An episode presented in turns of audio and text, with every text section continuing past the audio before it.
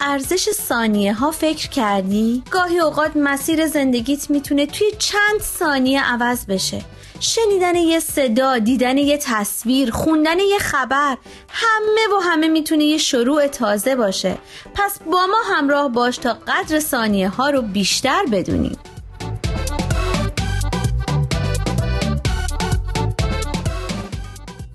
چند ثانیه با شما؟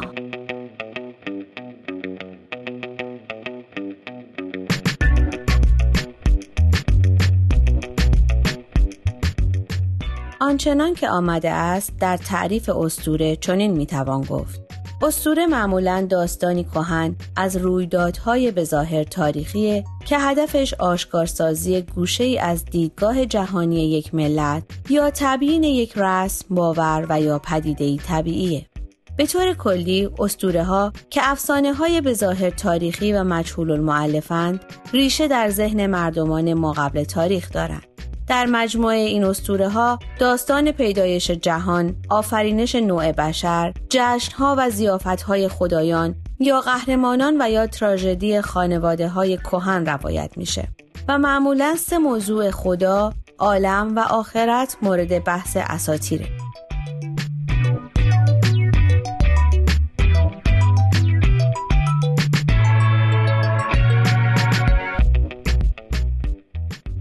اگرچه اسطوره ها برای توضیح پدیده های طبیعی ذهنیتی ابتدایی رو ارائه میدن ولی از میانه صده 19 با افزایش دانش عملی این نقش کم رنگ تر شد. تا به امروز که اسطوره ها صرفاً داستان های تخیلی شناخته میشن.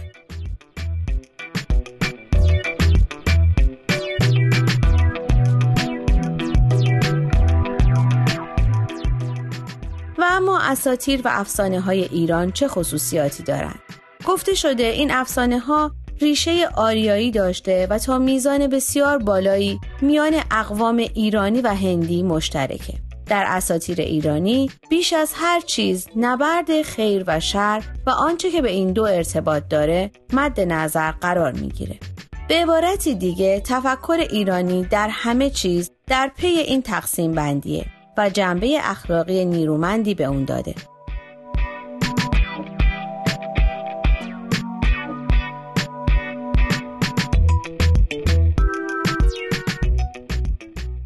شاهنامه فردوسی رو مهمترین منبع شناخت تاریخ اساطیری ایران می‌دونن که نام برخی از شخصیت های آن این چنینه کاوه آهنگر، رستم، افراسیاب، فریدون و سیاوش حال که صحبت از اساتیر شد شاید بد نباشه نگاهی به نشانه ها و نمادهای آشنا در ادبیات کهن فارسی داشته باشیم. از نمادهای آشنا که در قالب مسئلها، متلها و روایتهای کوتاه و بلند سینه به سینه میان نسلهای مختلف گشته و اکنون به شکل امروزی تری به نسلهای کنونی رسیده. شخصیت هایی همچون امو نوروز و ننه سرما که هر دو نمادی از تغییر و تحول در طبیعت و احوال انسان هاست.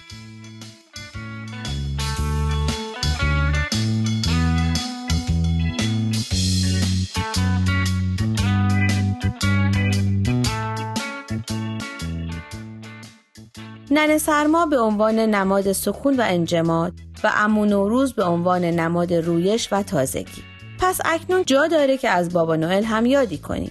شخصیتی تاریخی و داستانی که در فرهنگ آمیانه کشورهای غربی و مسیحی با جشن کریسمس آمیخته شده.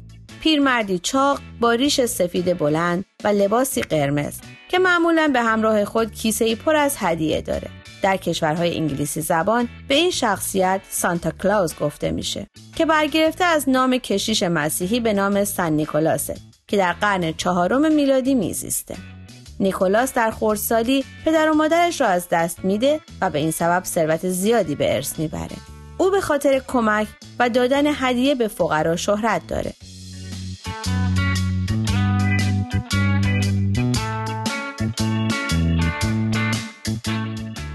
و اما سوال هفته برای علاقمند کردن کودکان و نوجوانان به ادبیات کهن ایران چه راهکارهایی رو می‌تونیم ارائه بدیم؟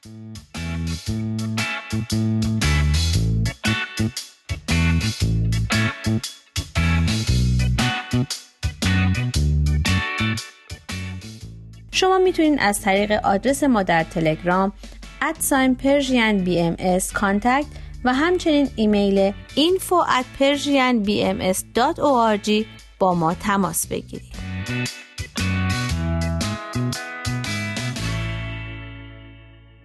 آرشیو این مجموعه در وبسایت Persian BMS به آدرس www.persianbahaimedia.org در دسترس شماست.